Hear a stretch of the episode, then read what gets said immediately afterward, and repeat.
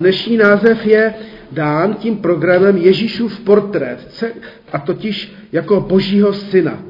A celý tento týden v tom programu se takto jmenuje a já jsem se rozhodl, že ten Ježíšův portrét se pokusíme vykreslit na základě těch, těch obrazů od třetí kapitoly Jana po pátou kapitolu. A vždycky jsou to setkání s lidmi. Setkání Ježíše s lidmi, anebo setkání lidí s pánem Ježíšem. A z těch setkání eh, vschází nebo vykresluje se nějaký obraz Ježíše Krista jako božího syna. Ale na začátek zase si přečteme kousek z páté kapitoly Janova Evangelia a pak tady mám takové tři otázky k rozhovoru a pak teprve se pustíme do nějakého takového, eh, řekněme dnes, obrazného a zároveň jednoduchého výkladu. Přečtěme tedy Jan 5. kapitola od 19. po 29. verš. Ježíš jim řekl, tedy židům, se kterými vedl závažnou rozpravu. Amen, amen, pravím vám. Syn nemůže sám od sebe činit nic, než to, co vidí činit otce. Co činí otec, stejně činí i jeho syn. Vždyť otec miluje syna a ukazuje mu všecko, co sám činí. A ukáže mu ještě větší skutky, takže úžasnete. Jako otec mrtvé křísí a probouzí k životu, tak i syn probouzí k životu ty, které chce. Otec nikoho nesoudí, ale všechen soud dal do rukou synovi, aby všichni ctila, ctili syna jako ctí otce. Kdo nemá v úctě syna, nemá v úctě ani otce, který ho poslal. Amen, amen, pravím vám. Kdo slyší mé slovo a věří tomu, který mě poslal, má život věčný a nepodléhá soudu, ale přešel již ze smrti do života. Amen, amen, pravím vám. Přichází hodina, ano, už je tu, kdy mrtví uslyší hlas Božího Syna a kteří uslyší, budou žít. Neboť jako otec má život sám v sobě, tak dal i synovi, aby měl život sám v sobě. A dal mu moc konat soud, poněvadž je syn člověka. Nedivte se tomu, neboť přichází hodina, kdy všichni v hrobech uslyší jeho hlas a výjdou. Ti, kdo činili dobré, vstanou k životu a ti, kdo činili zlé, vstanou k odsouzení. Tolik čtení z Evangelia. Na Pánu Ježíši Kristu vidíme boží genetiku, která se ovšem nám v něčem velmi podobá. Co činí otec, stejně činí i jeho syn. Jenom udělám odbočku, ať se nám to prostě líbí nebo ne, tak děti dělají to, co ne, co se jim říká, ale to, co vidí. A tady to máme eh, vlastně před sebou i co se týká Pána Ježíše. Eh, co vidíme na Pánu Ježíši? Jaký je Pán Bůh? Jak jsme Pána Boha poznali podle Ježíše Krista? A to je otázka jako z nedělní školy, jako z besídky. A tak vás na té besídce v nedělní škole dnes vítám. A tak povězte, jaký je Pán Bůh podle toho, co jste se dočetli a podle toho, jakou máte zkušenost s Pánem Ježíšem Kristem. Neboť co vidíme na Kristu, takový je totiž Pán Bůh. Tak, a teď vám otevírám diskuzi. Co vidíme na Pánu Ježíši? Takový je Pán Bůh. To je docela dobré si připomenout. Eh, nepřekvapuje nás, že obraz Božího syna je také tady obrazem soudce totiž. Že pán Bůh dal, že pán Bůh dal svému synu do rukou veškerý soud. Takže to, co říkala teďka sestra Fičová, je pravda, že milostivý, laskavý, ale zároveň najednou tady překvapivě se dočítáme, že Bůh je ten, který dává do rukou soud, a jak si tedy srovnáváme fakt, že Bůh dal do rukou svému synu všechen soud, ale přitom pán Ježíš řekl, že nepřišel svět soudit, ale zachránit. Tak tedy bude svět souzen nebo nebude a jak, jak vnímáte ten soud v, skrze Ježíše Krista. Takže vlastně na Ježíši Kristu vidíme milosrdenství i boží spravedlnost. Konec konců nějakým způsobem pozoruhodným eh, ten boží soud vidíme na kříži Kristově, že jo? Také i. Ale nejen to. Z knihy Zjevení víme, jak ten boží syn ještě jednou přijde, že jo? A jak si představujeme, že všichni uslyší v hrobech hlas Božího syna? Co to bude v reálu znamenat? Jak to bude vypadat? E, teďka vás nenutím kreslit nějaké e, děsivé obrazy, jako v Ezechielovi v 37. kapitole, kde ty kosti chrastí a obrůstají masem. Ale přece jenom e, i tady je nějak vykreslen portrét Božího syna, který promlouvá a nejenom my živí, ale vlastně všichni mrtví, i ti, co důvěřovali Bohu i nedůvěřovali, uslyší. Budeme vykreslovat obraz Božího syna, ten jeho portrét, na začátku podle toho známého setkání s Nikodémem. A my čteme ve třetí kapitole. Amen, amen, pravím tobě, že mluvíme o tom, co známe a svědčíme o tom, co jsme viděli. Ale vy naše svědectví nepřijímáte. Jestliže nevěříte, když jsem k vám mluvil o pozemských věcech, jak uvěříte, budu-li mluvit o nebeských. Nikdo nevstoupil na nebesa, ale ten, který se stoupil z nebes, syn člověka. Jako Mojžíš vyvýšil hada na poušti, tak musí být vyvýšen syn člověka, aby každý, kdo v něho věří, měl život věčný. Neboť Bůh tak miloval svět, že dal svého jediného syna, aby žádný, kdo v něho věří, nezahynul, ale měl život věčný. Vždyť Bůh neposlal svého syna na svět, aby svět soudil, ale aby skrze něj byl svět spasen. Kdo v něho věří, není souzen, kdo nevěří, již je odsouzen. Neboť neuvěřil ve jméno jednorozeného syna Božího. Vlastně v těch synoptických evangelích se ten, eh, se ten se, eh,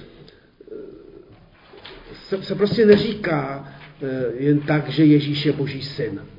Tam se užívá především syn člověka. Pán a, a tak dále.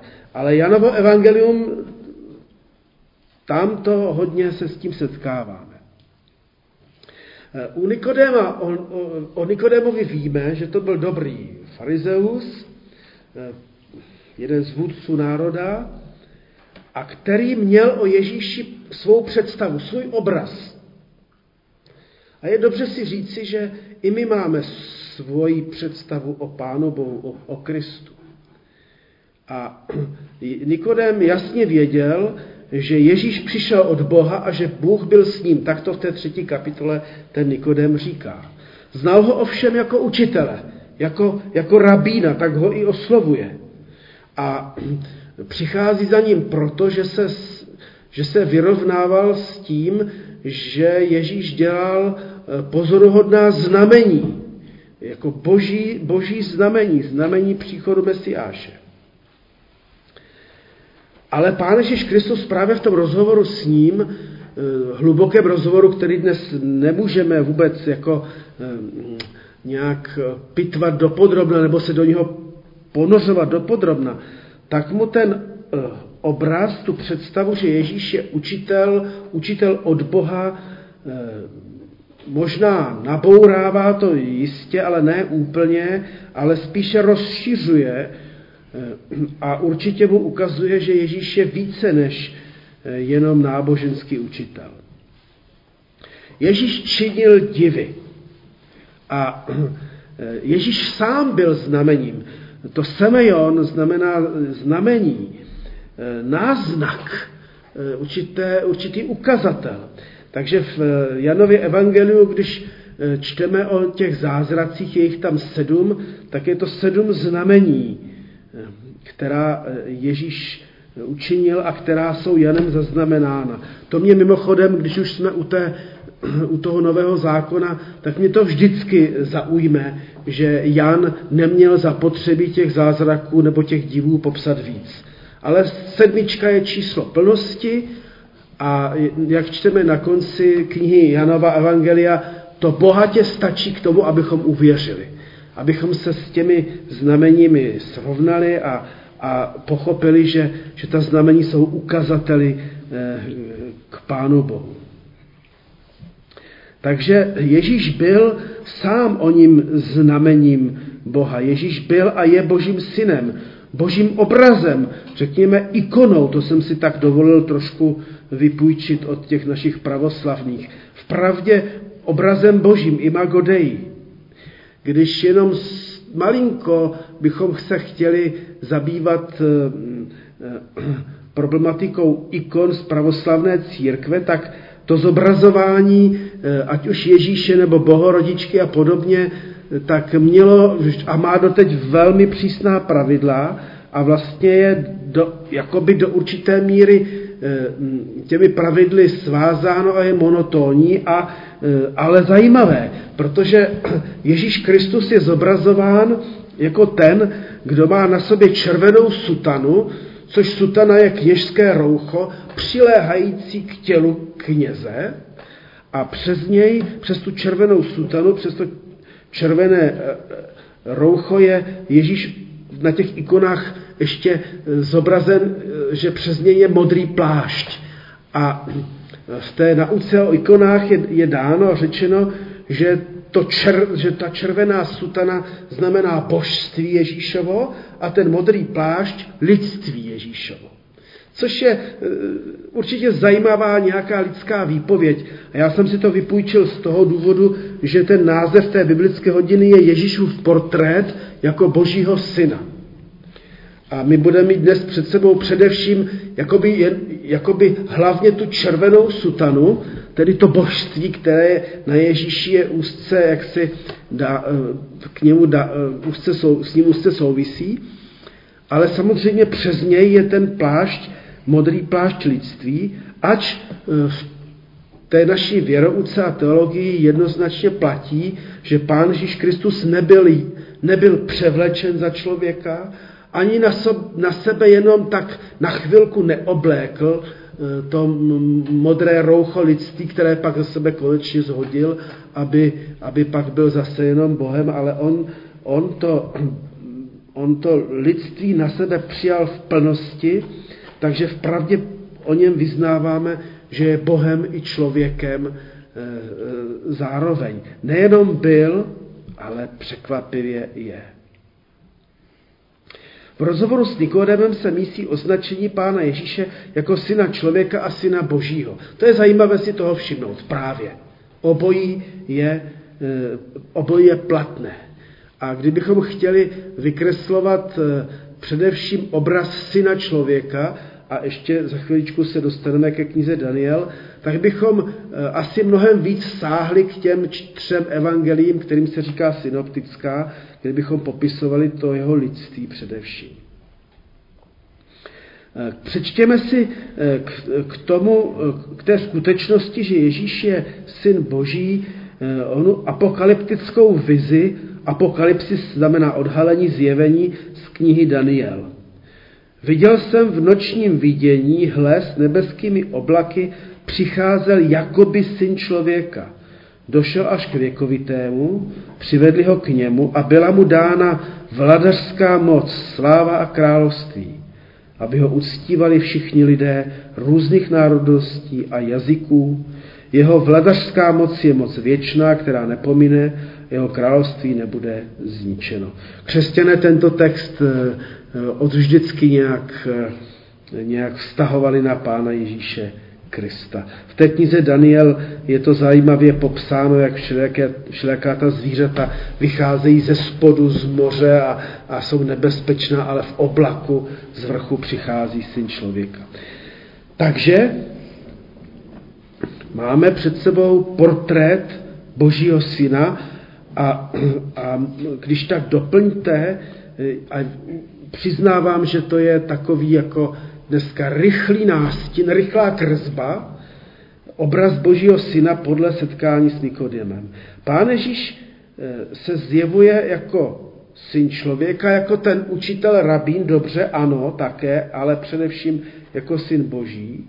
je více než jenom rabínem, je plně člověkem, také plně Bohem, tajemství víry, přišel z nebe a naší řečí, včetně způsobu jednání a také včetně způsobu oběti, a tady můžeme myslet na Jan 3.16, neboť tak Bůh miloval svět, že dal svého jednorozeného syna, tak včetně způsobu jednání představil Boha a dává život věčný. Takže obraz Božího syna je, je tedy podle toho setkání s Nikodemem obrazem toho, který, který eh, má v rukou moc a dar eh, boží a eh, dar života, dar znovuzrození, dar znovuzrození z hůry, jak je to vlastně i v tom Janově evangeliu popsáno ve třetí kapitole. Takže tak jako přišel podle, zjeve, podle Daniele 7. kapitoly ten syn člověka z hůry, tak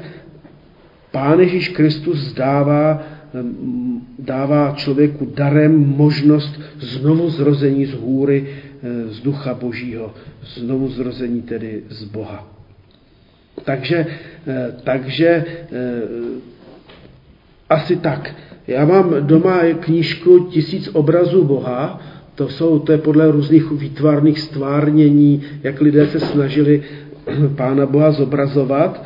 Víme, že židovství to mělo zakázáno, my to máme, my to máme reformovaní křesťané taky zapovězeno, ale my stejně ten obraz Pána Boha vykreslujeme ve svých myšlenkách, ve svých řečech, ve svém vyjadřování a je vykreslen i slovy písma svatého. Tak tedy podívejme se na portrét Božího syna podle Jana Křtitele, protože v té třetí kapitole tam, tam taky dochází k, k situaci, kdy, kdy jsou osloveni i učedníci, kdy je oslovený Jan Křtitel a, a ten Jan Křtitel tam říká, kdo přichází z hůry, je nade všecky. Kdo pochází ze země, náleží zemi a mluví o pozemských věcech. Kdo přichází z nebe, je nade všecky. Svědčí o tom, co viděl a slyšel, ale jeho svědectví nikdo nepřijímá. Kdo však jeho svědectví přijal, potvrdil tím, že Bůh je pravdivý. Ten, koho poslal Bůh, mluví slovo Boží, neboť Bůh udílí svého ducha v plnosti. Tam je v tom původním jazyku ne v míru, jak i v kaličti překládají. Ne odměřeně. Otec miluje syna a všecku moc dal do jeho rukou. Kdo věří v syna, má život věčný. Kdo syna odmítá, neuzří život, ale hněv boží na něm zůstává.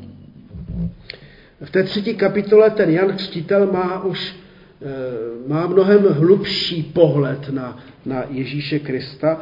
Vždyť Jan Křtitel byl, eh, jak my křesťané říkáme, poslední starozákonní prorok, kdy v něm to proroctví eh, vrcholí. A v té třetí kapitole v 29. verši bychom se dočetli o obrazu ženicha a nevěsty, kde Ježíš je ženich a má nevěstu a Jan Křtitel je ten přítel Ježíšův, přítel Božího syna i syna člověka, který se raduje.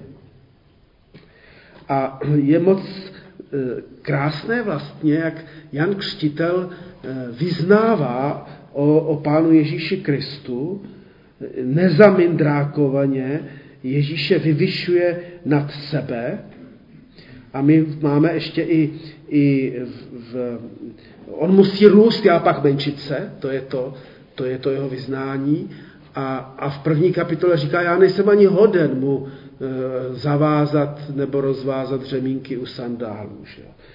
Takže najednou tady máme před sebou obraz, obraz někoho, kdo převyšuje proroka, No a e, svědectví martyrion Pána Ježíše, jeho slovy životem i smrtí, víme, že martys je svědek či mučedník, slouží jako průkaz či důkaz hodnověrnosti a pravdy. Bez ohledu na to, zda lidé Ježíše přijímají či ne. Kdo ho však přijme, má život věčný. Takže máme před sebou zase dalšího člověka, Jana Křtitele, a můžeme znát i ze synoptických evangelii, jak i on zápasil o to, kdo je Ježíš a jak mu pán Bůh dal i to zjevení nebeské, když na Ježíše se vstupoval po křtu duch svatý a je to i v Janově evangelii. Ale ten Jan nám dává nahlédnout zase svým způsobem na to, myslím Jan Křtitel a Jan, Jan, Jan Evangelista to zapsal, jaký je obraz Božího syna. Takže Pán Ježíš převyšuje všechny proroky, všechny duchovní učitele, nejen ty starozákonní, a my to dodáváme ne, ne jako křesťansky zamindrákovaně, zase použiju toho slova, ale i nad všechny světové zakladatele, vůdce e, na, světových náboženství, neboť Ježíš přišel z nebe. Jo? Ježíš prostě, ten obraz Božího syna je obraz toho, který přišel z nebe. A proto proto nechceme přistoupit na nějakou takovou zjednodušenou diskuzi, no tak eh, Mohamed eh, založil islám, že jo, a, a Buddha buddhismus a, a Ježíš křesťanství. Eh, to, zdá se, že, že, to je, že to je jinak. Konec konců pán Ježíš žádnou církev ani žádné náboženství nezaložil. Jo, to až jeho následovníci. Jo, taky, když bych to tak řekl, jednoduše, ale eh, to tež by nakonec mohlo platit klidně i Budhovi a Mohamedovi. Ale, ale, ale není, Ježíš není srovnatelný, protože to svědectví i Jana Křtitele je, je jednoznačné. Přišel, přišel z hůry a je nade všecky. Takže eh, i to by nás mohlo v tento čas před Velikonoční nějak nově natchnout a, a nově povzbudit, že, že křesťanství jako samotné náboženství není mimořádné mezi jinými náboženstvími, ale Ježíš Kristus je mimořádný. Protože v křesťanství se objevují, objevují podobné náboženské prvky jako ve všech jiných náboženstvích. Jo, všelijaká meditace, modlitby, svaté texty, poutě a, a podobně. To nacházíme i v jiných eh, náboženských systémech. Ale Ježíš Kristus je zcela jedinečný, zcela mimořádný. Jo? Jinak řečeno, ta naše lidská náboženskost je pro nás, pro všechny lidi stejná nebo velmi podobná. Ale Ježíš Kristus je mimořádný, protože on je ten boží syn. A portrét Ježíše jako božího syna nám o tom. A pak v tomto týdnu předvelikonočním, jednom z předvelikonočních týdnů, je vykreslen obraz Božího syna podle setkání se Samařankou. Zase velice hluboký, dlouze popsaný, zajímavý text, ale on vrcholí těmito slovy. Pojďte se podívat na člověka, který mi řekl všecko, co jsem dělala. Není to snad Mesiáš? Vyšli tedy z města a šli k němu. A pak ještě dál Mnoho samařanů z onoho města v něho uvěřilo pro slovo té ženy, která svědčila, všecko mi řekl, co jsem dělala. Když k němu ti samařané přišli, prosili ho, aby u nich zůstal. I zůstal tam dva dny. A ještě mnohem víc jich uvěřilo pro jeho slovo. Oné ženě pak řekli, teď už věříme ne proto, co s nám ty o něm řekla, sami jsme ho uslyšeli a víme, že toto je opravdu spasitel světa. Jinak řečeno, obraz Božího syna je obraz spasitele světa, který o nás všecko ví a pro nás to vědomí, že o nás všecko ví, co jsme dělali. A tady dodejme, dělali také všecko zlé, nebo všecko, s čím jsme si nevěděli rady, všecko, čím jsme sami sobě i druhým zkomplikovali život, tak nás to od, od Krista neod, neodrazuje, neodtahuje, ale přitahuje nás to k němu. Normální s odpuštěním je, že když se chováme divně, tak nás to od lidí odtahuje, odcizuje, ale, ale najednou tady nás to k němu přitahuje. Obraz Božího syna vzešel z velmi důvěrného a osobního rozhovoru Ježíše s ženou ze Samaří. Zešel ze zkušenosti, kterou učinila zmíněná žena a kterou pak velmi podobně a zároveň však autenticky udělali další obyvatelé města Sichar. A to je na tomto krásné, že oni tedy na základě svědectví ženy se setkali s Ježíšem a poznali v něm spasitele světa. Klidně tady dodejme Božího syna. A my jsme v řadě těch, kterým bylo takto svědčeno. Jo? Takže my jsme vlastně v pozici těch obyvatel toho města Sichar, také jsme slýchali o Ježíši a pak jsme udělali osobní zkušenost. Pán Ježíš se e, jako boží syn nevyhnul Samaří, když čteme celý ten příběh, jako se mu obloukem vyhýbali zbožní židé a, a, a kteří prostě se samozřejmě nechtěli mít nic společného. Takže máme tady obraz Ježíše, božího syna, který se nebál konfrontace s opovrhovanými samařany, s opovrhovanými lidmi, eh, méně cenými, méně zbožními nebo divně věřícími, eh, jo, tak to je zajímavý obraz spasitele světa. Nevyhýbá se těm lidem a těm místům, kterým se běžně eh, ti nejzbožnější vyhýbali.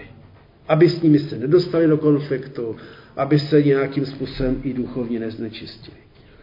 Pán Ježíš, boží syn, vykazoval všechny známky lidství, včetně únavy a potřeby se najíst a napít. I takto obyčejně nám ta čtvrtá kapitola vypovídá o, o božím synu, který se stal synem člověka. Eh, když si mě jedna naše příbuzná, asi neteř Daniela, eh, tehdy husická farářka říkala, když měli setkání v Teplicích s faráři a kazateli, jak, jak, jak se jedna sestra pohoršovala, no tak když byl pán Ježíš, tak se jistě poblinkal a měl, měl bolení břicha a, a, a, a, a, a, a prdy a podobně a najednou se začali pohoršovat. Přece není možné takto o pánu Ježíši mluvit. Ale takto se k nám on, boží syn, lidsky připodobnil se vším všudy. Omlouvám se za ten výraz, který pohoršoval a možná pohoršil. Co jsi chtěla říct? Že byl miminko. Že byl miminko, ano, ano se vším všudy. Se vším všudy. A i v, i v tom lidství, i v té bolesti, i v té žízni, i v té únavě. Obraz Božího syna. Pán Ježíš, Boží syn, překračoval zažité konvence, bavil se s ženou. A ještě k tomu se samařankou. A bavil se s ženou, která jako jde někde v poledne, radši, aby ji nikdo neviděl, tehdy nikdo nevycházel. A, a i učedníci se divili, že, že s ní tam jako zapředl nějak, nějaký hovor. Jo. Takže i pro jeho následovníky to bylo divné a vlastně poučující. No a pro nás je to jako možná podobně, podobně e, zajímavé a inspirativní. Tedy obraz Božího syna, Pán Ježíš je dárcem živé vody, kterou té ženě nějakým způsobem nabídnul více než té vody, co ona vytáhla z té Jakobovy studny. Vody, která je pramenem trýskajícím k životu věčnému. Pán Ježíš je ten, který má dokonalý vhled do lidského života, zná samařanku, zná každého z nás my v Janově Evangeliu ve druhé kapitole čteme, že nikdo pánu, pánu Ježíši nemusel o druhých lidech říkat, co jsou zač, protože měl ten vhled. Jo? A mě to znovu e, vlastně tento obraz Božího syna e, povzbuzuje, protože asi bych se s odpuštěním bál, i, i každého z vás, kdybyste doopravdy věděli, co jsem zač. Jo? kdybyste hluboce znali všechny moje eh, hříchy a tajnosti a, a, a defekty a, a, a slabosti. Eh, moje manželka je zná nejlíp, jo? a té se teda nebojím. Tak. Ale pán Bůh, pán Bůh má tento vhled a nás tento vhled nemusí děsit ani odrazovat, protože nás miluje. Co pro nás znamená, že Pán Ježíš o nás všecko ví? Takovým krátkým příběhem je vykresleno setkání Ježíše s královským služebníkem, který Ježíše vyhledal. A tam čteme, v Kafarnaum, tedy v Galileji, byl jeden královský služebník, jehož syn byl nemocen. Když uslyšel, že Ježíš přišel z Judska do Galileje, Vydal se k němu a prosil ho, aby přišel a uzdravil jeho syna, který byl už blízek smrti. Ježíš mu odpověděl, neuvidíte-li znamení a zázraky, neuvěříte. Uvěřit v Pána Ježíše jako spasitele a Božího syna není vůbec samozřejmé. Čteme i v těch kapitolách 3. až 5. Janova Evangelia. Ve čtvrté kapitole Ježíš říká, prorok nemá vážnost ve své vlasti. To je obecné konstatování. že teda jako i, i doma e, vést nějaké rozumy je těžší, než prostě vést rozumy skazatelný, jo? Tak, nebo kdekoliv, když jste, když jste e, mimo.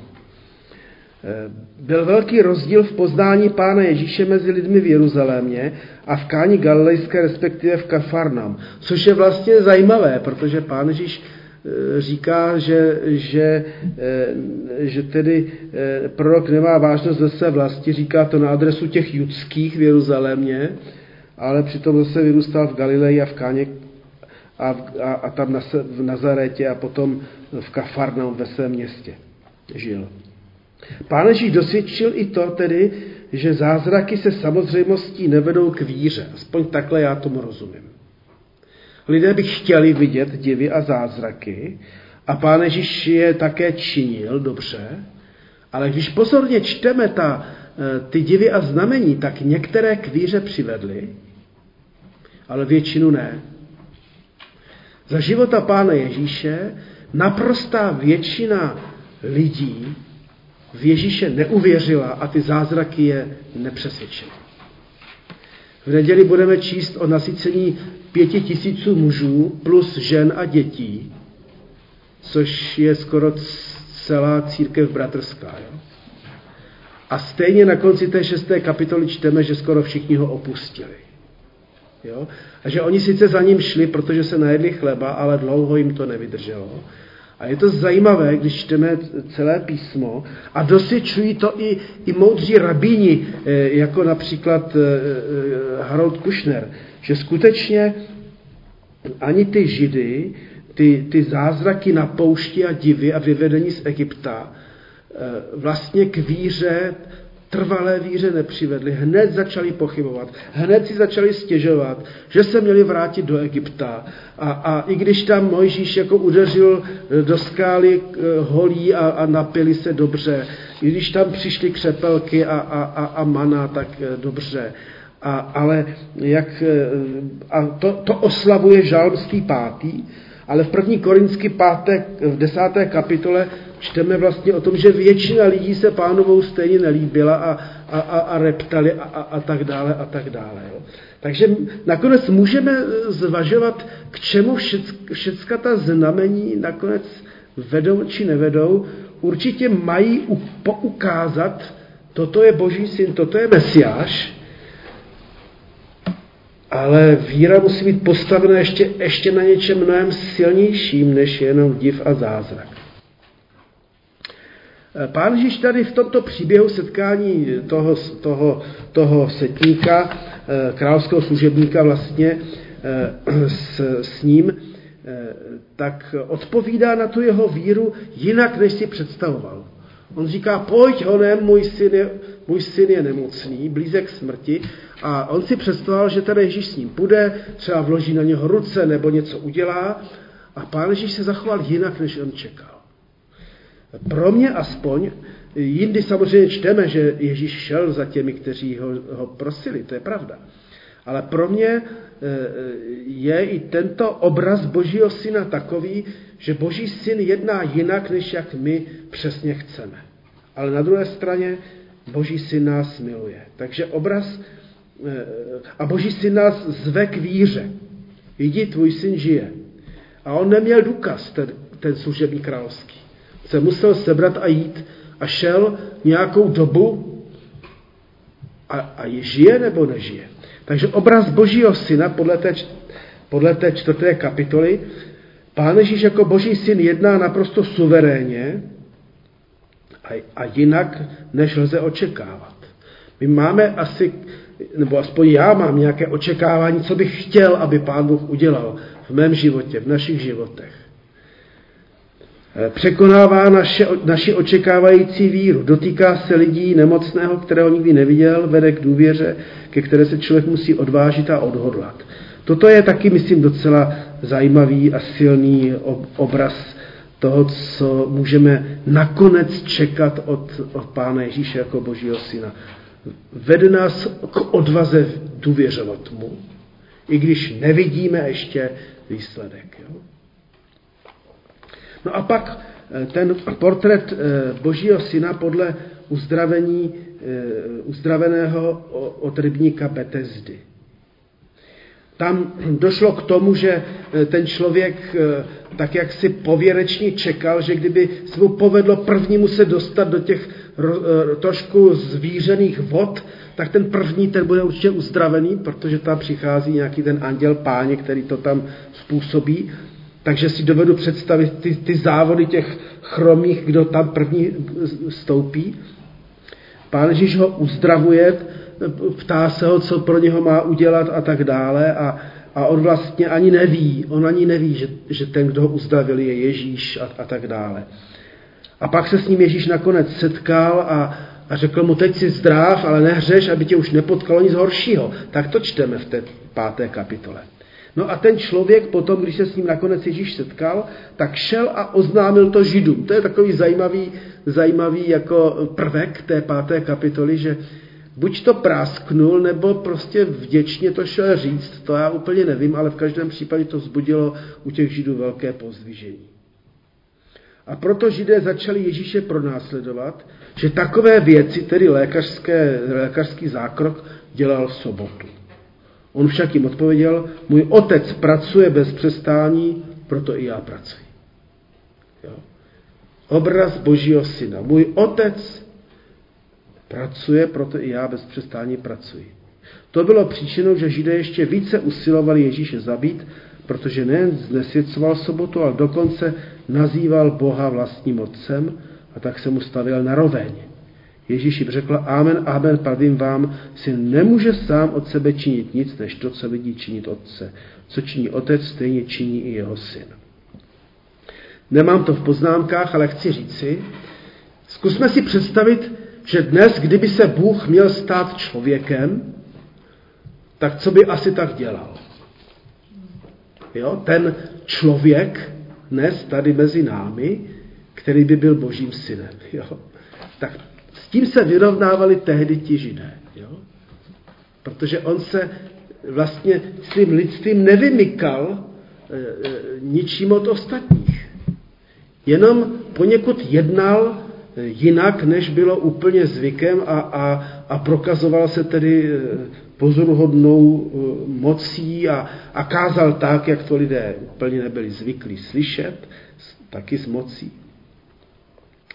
Boží milost, zásah Božího syna do života nás lidí není jen prostě jenom tak.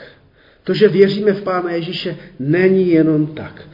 Pán Ježíš totiž neřeší výhradně a jen naše fyzické zdraví, tak jako to bývá samozřejmě i u mě, že když mi je zlé, jak to zpívá ten suchý, když je mi nejhůř, zvedám oči vzhůru, jo? tak prostě bolí mě tělo nebo, nebo, nebo duše. A, a, ale právě pán, pán Ježíš jde ještě o mnohem, o mnohem víc. Když si říkám, že ten člověk byl 38 let nemocný, tak co by ho ještě horšího mohlo asi tak potkat, jo? Když, když 38 let e, byl na vozíku, řekněme, jo? Nebo, nebo na tom lehátku. Že jo? Uzdravil člověka, který měl naději, ale takovou zajímavou naději. E, a rozhodně uzdravil někoho, kdo o Ježíši předtím nevěděl a tak dál. Pán Ježíš mimo pořadí a mimo očekávatelný zázrak chromého uzdravil, uzdravil ho však opravdu mimo pravidla přijaté a přijaté zásady židů, kteří pečlivě dbali o dodržování a zachovávání soboty dne hospodinova. Dodnes prostě dodržování šabatu je pro celý Izrael, i pro ty sekulární židy naprosto zásadní věc. Že? To vzbudilo mezi židy z Jeruzaléma a Ježíšem silnou konfrontaci až na smrt až na záměr jej zabít, což se jim na Velikonoce podařilo. Takže obraz Božího syna Bůh podle židovských učenců neustále udržuje v chodu svět a tím porušuje sobotu. Ježíš se k této pozici hlásí. Hlásí se také k tvoření nového celého člověka, k němuž došlo při uzdravení chromého. Otec synu svěřuje podíl na soudu a na vzkříšení k soudu. Je to vyhlášení božské identity syna, kterou lze přijmout a věřit jí, nebo ji odmítnout, jak se většinou tehdy vlastně stalo. A na závěr eh, připomenu jenom, eh, nebudu to teďka už celé číst, ale ve 14. kapitole Jana čteme a my se pak k tomu během našich, eh, našich čtení dostaneme.